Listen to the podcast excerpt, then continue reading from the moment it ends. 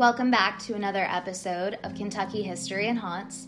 I'm your host, Jesse Bartholomew, and today I have a story that takes place back in my hometown of Louisville, Kentucky.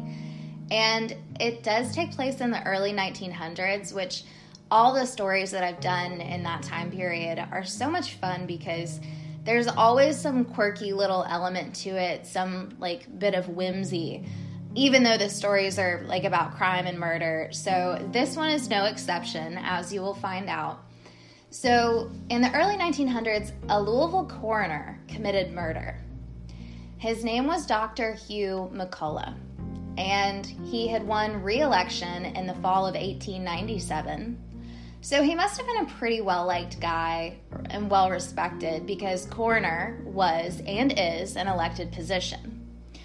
But yeah, he, he went through a bit of a rough patch, and that's the story that I'm going to tell you today. Dr. McCullough had a wife. Her name was Hattie, and they had a young son. And together they lived near Melwood and Letterly Avenue. And I had to look up Letterly because it's not a street anymore. So I think it's it, it's what Brownsboro Road is now. So just imagine somewhere around where Melwood and Brownsboro meet. If you're from around here, that's where this went down. So the McCullough family was at war with their neighbors, William and Perina Owen. At war over what, you might be asking? Well, their conflict was over a peafowl. And in case you haven't brushed up on your zoology lately, there's a peacock, which is a male peafowl, and a peahen, which is a female. I did not know this, maybe you did. Um, but for the sake of painting a picture for this story, I'm going to go ahead and say that it was a peacock because they're prettier. Now, now that you've got that mental picture, um, we have to talk about these two families because they were not always at odds. In fact, the McCulloughs had given the Owens that pet peacock as a gift. But then some time passed and things started to go south. On September 17th, 1900, Mr. and Mrs. Owen could be heard from outside their home having a pretty heated argument inside. It was so loud, in fact, that the McCulloughs could hear everything that was being said. So, after hearing that fight, Mrs. McCullough, Hattie, was going around allegedly telling people that if she were in the shoes of Mr. Owen, she would beat Mrs. Owen's face, quote, into a jelly and have her committed to a mental institution, which is not very neighborly. And she wasn't a very good gossip either because Perina Owen's daughter Julia happened to overhear the whole thing. And it's actually kind of sad at this point because Julia went home and basically begged her parents to cut it out and stop fighting because their neighbors were making fun of them. Instead of reacting like a mature, reasonable adult, Mrs. Owen ran over to confront Hattie McCullough, and the two matriarchs of the families just had like a very public knockdown, drag out fight. So, Dr. McCullough eventually came home and he went over to the Owens house to try to smooth things over. And apparently, this is what Mrs. Owens said to him Quote, Yes, I'll drop it for the sake of you and your baby. It wouldn't do me any good to bring you to court, for you haven't got anything anyhow. So things were not great after this failed attempt at reconciliation. And again on September 22nd, there was another argument between the families. And then there was the peacock incident. Look, Bumble knows you're exhausted by dating. All the must not take yourself too seriously and 6 1 since that matters. And what do I even say other than hey? well, that's why they're introducing an all new Bumble with exciting features to make compatibility easier, starting the chat better, and dating safer. They've changed, so you don't have to. Download the new Bumble now.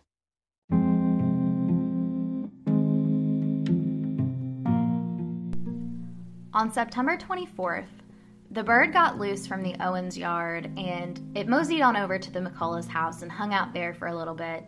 and then it went back to the Owens yard. Now, there are two versions of what happens next, and I'm going to leave it up to you to decide what you think. And, you know, go ahead and send me a message or an email and let me know um, because I am curious. I know what I think. So, the story goes that Mrs. McCullough, who, remember, had gifted the Owens the peacock in the first place, apparently she sent two men over to the Owens house to retrieve the peacock. And when they got over to her house, Purina Owen was like, No, why would I give you back the peacock that she gifted me? And when the two men came back empty handed, Hattie McCullough lost it. She grabbed a gun, ran over to Mrs. Owen's house, and shot five bullets in the direction of the home. There was never clarification as to whether she was shooting at the house itself, Mrs. Owen, or the peacock. And later, Mrs. Owen even added to her story a bit and claimed that Hattie had run back to her house to grab a second gun and came back to fire two more shots. And again, Dr. Hugh McCullough came home to just an absolute shit show going on between the neighbors.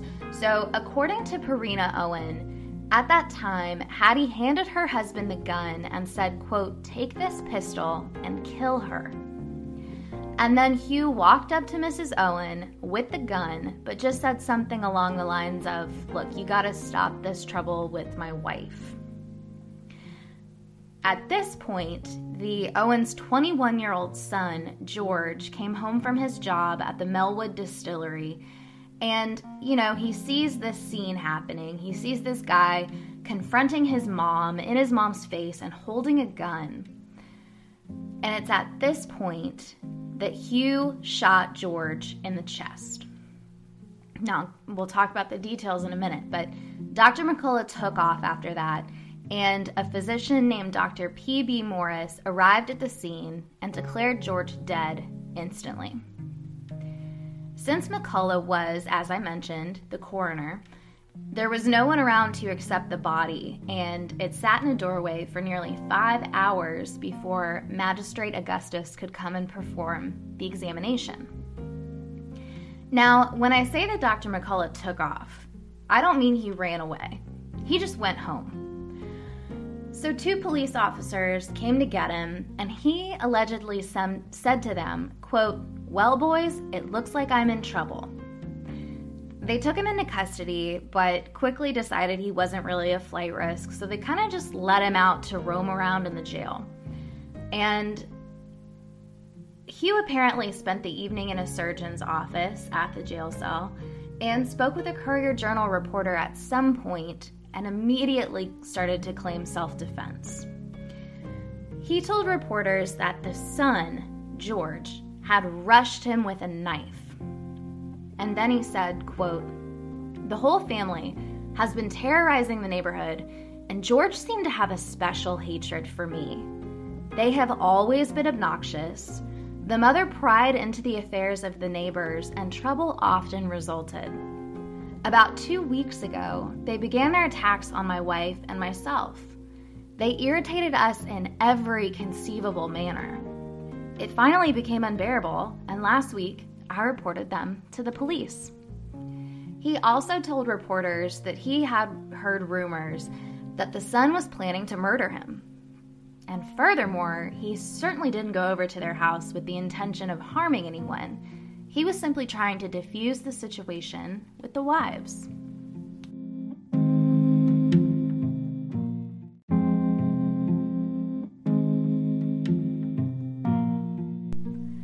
they had an examining trial in police court starting on September 26th, so like right after the incident. An officer named Maurice Dooling said he was looking for evidence in the yard the morning after the murder when he found an open bone handled knife in some vines by the front porch, just a few feet from where George had been standing when he was shot.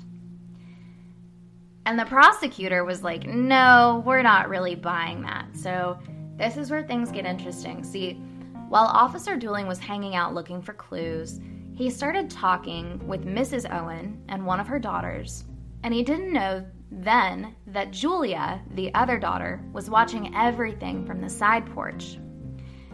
And remember, Julia is also the one that overheard Mrs. McCullough talking shit about her mom. So Julia is just like quite the observer.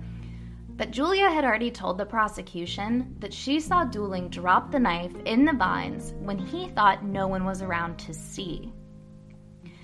Mrs. Owen said she could get witnesses together who would all testify that her son didn't own a knife. The next day, on the 27th, McCullough's friends pooled their money and he made bail. And the examining trial continued, and Mrs. Owen told the room the story of how Mrs. McCullough handed her husband the gun with instructions to kill her. Hugh himself went on the stand and said his wife was shooting her gun into the air, trying to get the attention of the police, which is that's really some claim. And he went on to say that he was, quote, an officer of the law and had a right to carry one. And he said that his wife didn't hand him a gun. So the one that I guess he pulled out was one that he was carrying himself. So now there are either two guns or three guns in this situation. Um, I'm not going to repeat all the excerpts from his testimony because the main part of it involves a sad thing about the dog, which I can't handle. I can talk about murder all day, but not, you know, dog stuff. So basically, he just says that he approached the house. When he got close, Mrs. Owen started yelling at him, calling him names. George pulled up. George tried to have the family dog attack Hugh. Hugh saw the gun or the knife in George's hand and so Hugh shot George. Obviously, people wanted to know how Hugh knew that George Owen had planned to kill him. So at this point, he was like, Oh, well, these two people are living with me a guy named Will Lee and a girl named Katie Hogan. They're tenants of mine right now, and they heard or saw all of this. Her, and, and heard him say that George wanted to kill me. And Hugh McCullough also had to explain that even though it was nighttime when all this occurred, he could tell George had a knife because there was a really bright light a couple hundred feet away, but it provided sufficient illumination for him to be able to see that he was being charged with that weapon the knife. Now, the defense brought up Captain John Oyler, who was George's uncle. He entered the scene about five minutes after the murder, and he said he searched the body and the surrounding area for a knife and couldn't find anything. So that's great that they let a family member crawl all over the crime scene. And so, three other people close to George all testify, and they all said that they didn't know George to carry a knife or own one. By the end of that day, the defense was asking for the case to be dismissed, uh, citing, you know, the whole thing to have obviously been self-defense. And the jury said, "No, we're going to go ahead and have a trial with a grand jury."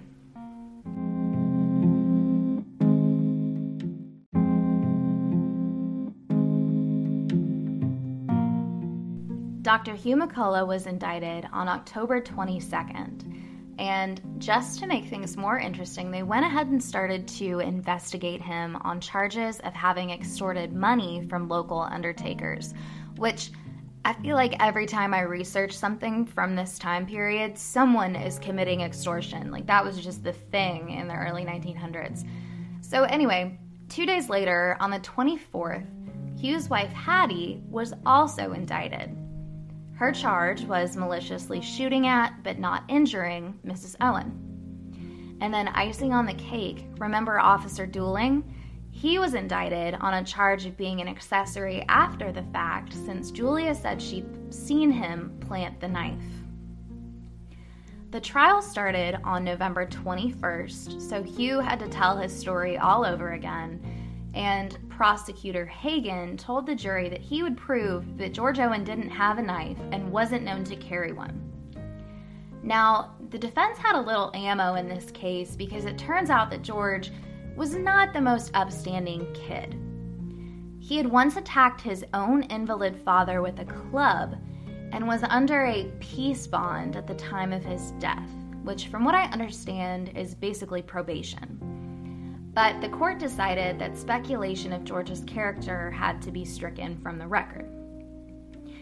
Another strange thing that happened the state exhumed George's body like very recently after it had been buried to take the undershirt he'd been wearing when he was shot to ask his mother during the trial if it was in fact his, which I don't know about that. Um, the defense started pointing out inconsistencies in Mrs. Owen's story. She had said that Mrs. Hattie McCullough had fired the gun at her, and then she said the house, and then she said the peacock. She also had to agree that she had in the past said on record that the McCullough family had been kind to her, even lent her money in the past. And then she also changed up her story about the number of guns and bullets involved in the incident. They asked a couple of George's friends who were with him earlier in the evening to testify. Two of them were pretty uninteresting, but the third guy, Fred Kraus, really shook things up. He was a prosecution witness, but ended up working in favor of the defense. Kraus confirmed that George had indeed encouraged their dog to attack Hugh. He also told the jury that Dr. Hugh had backed up several steps before he fired his gun. And when this was all said and done, apparently the prosecution tried to backtrack and say that no, Kraus was not an honorable man, even though they're the ones who had him testify. None of the three witnesses could confirm nor deny anything about the knife, so that just wasn't even talked about. So, the second day of the trial, a lot of it was spent trying to scratch Fred Kraus's statement from the record. And then they tried to trip up Dr. McCullough during cross examination, and he apparently did very well. And his tenant, Katie Hogan, apparently did not do so well. Now, remember, Katie Hogan is one of the two people that was living in the McCullough house, and she started having contradictions in her statements from the previous day. The defense also put a doctor on the stand who testified that there were no powder burns on George Owen's corpse, which might have implied that it was true that Dr. McCullough had been backing away from him when he fired his weapon. If he had been at a closer range, the defense argued that there would have been gunpowder residue on George's clothes and his body. Now, by the end of the day, it had basically become a contest of who had a better reputation. And while George did not have a ton of people sticking up for his character, Dr. McCullough had several, including a senator. The jury started to deliberate on November 23rd, and it took them just 30 minutes for them to reach their verdict.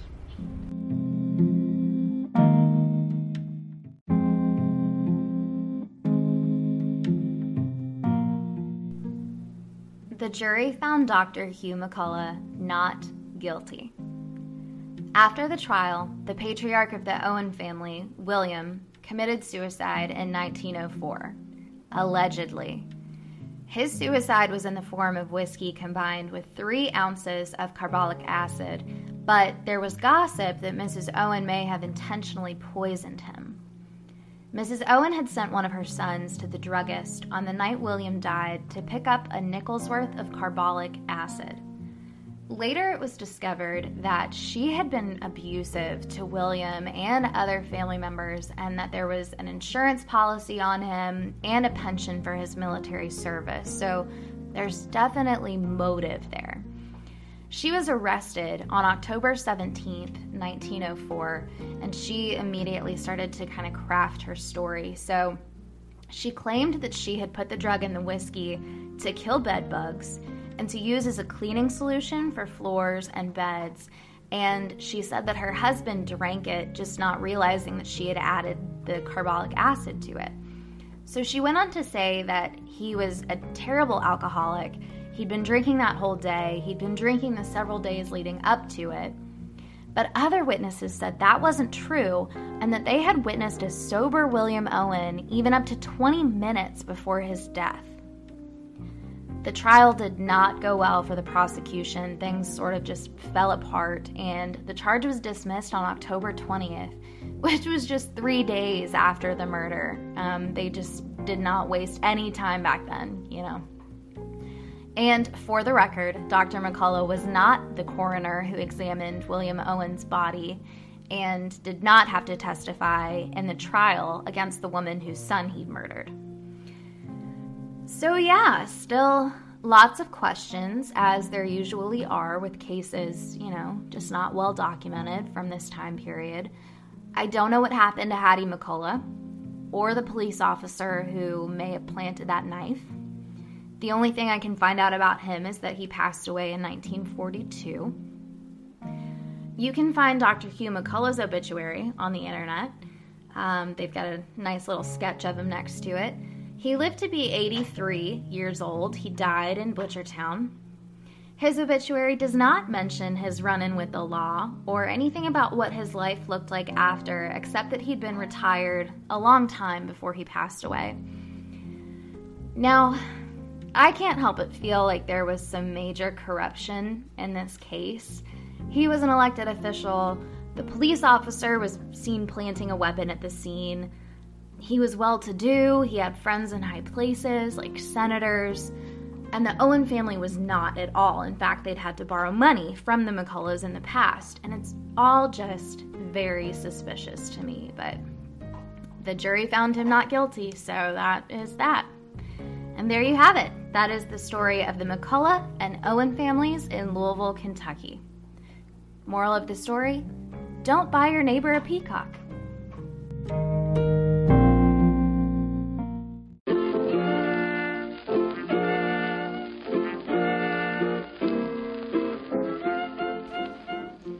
Have been getting a ton of suggestions from you all lately for topics for the show. So I've put together this like big long list that I'm so excited about. And if you want to add to that list, I love getting new suggestions and hearing about new things. It's so much fun. So you can send an email to kyhistoryhaunts at gmail.com or you can send me a DM on Instagram at kyhistoryhaunts or find the Facebook page Kentucky History and Haunts. Also, there's a Twitter now as well. And I also wanted to give you guys a little update. So, everyone is always like, why are you not covering Waverly? Why have you not done an episode on Waverly? I've never been to Waverly, and I just I wanted that to be something where I went there before I covered it. And I have good news. I am going for an overnight in May with a group that's like a paranormal investigation group. So I'm gonna do the damn thing, and then I will put together an episode and release it. So that is the plan. And uh, for this episode, I use the book Cruelly Murdered The Murder of Mary Magdalene Pitts and Other Kentucky True Crime Stories. It's by Keven McQueen. I have a bunch of books by him now. He's such a fun writer. Um, he makes this research so much fun. So definitely check out any book by him. And thank you so much for listening. And if you're enjoying the show, please remember to subscribe and leave a review if you're listening on Apple. And I look forward to bringing you all another topic again very soon.